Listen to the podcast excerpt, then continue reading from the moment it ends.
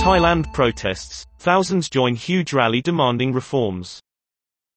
More than 15,000 people join calls for the Prime Minister's resignation and reform of the monarchy.